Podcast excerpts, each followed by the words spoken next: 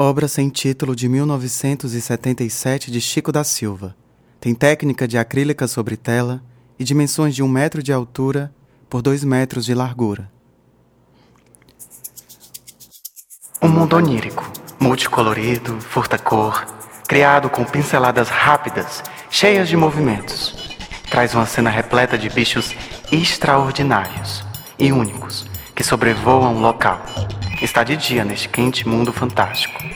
Todo o ambiente é amarelo, quente e vibrante, repleto de montanhas multicoloridas e psicodélicas, que parecem ter vindo de outro planeta ou do fundo do mar.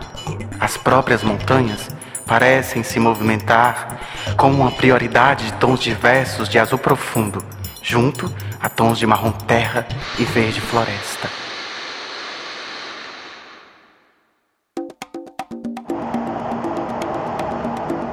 Os bichos alados parecem híbridos de aves, dragões e seres do mar.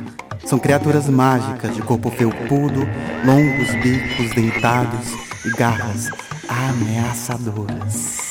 Elas estão reunidas, quatro em destaque e seis sobrevoam longe.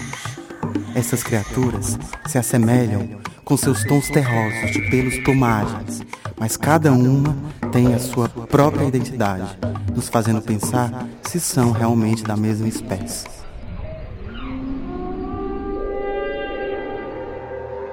Na parte de baixo de uma destas primitivas montanhas surreais, mais próximo ao centro, localizamos um ser híbrido de humano, uma mulher caranguejo. Seu rosto é marrom escuro, tem cabelos negros, lisos e compridos, e seu corpo de crustáceo ave peludo tem tons quentes de laranja, de onde saem suas grandes e pesadas garras cinzas postas para baixo. Ao lado direito da montanha, se esgueirando pela borda do solo, temos uma outra criatura híbrida de um ser. Um homem caramujo. Tem um rosto branco, cabelos negros e olhos verdes. Tem um dorso comprido e rosa clarinho de caramujo que desliza pela superfície azul marinha. Sua concha pincelada plumada tem diversas cores.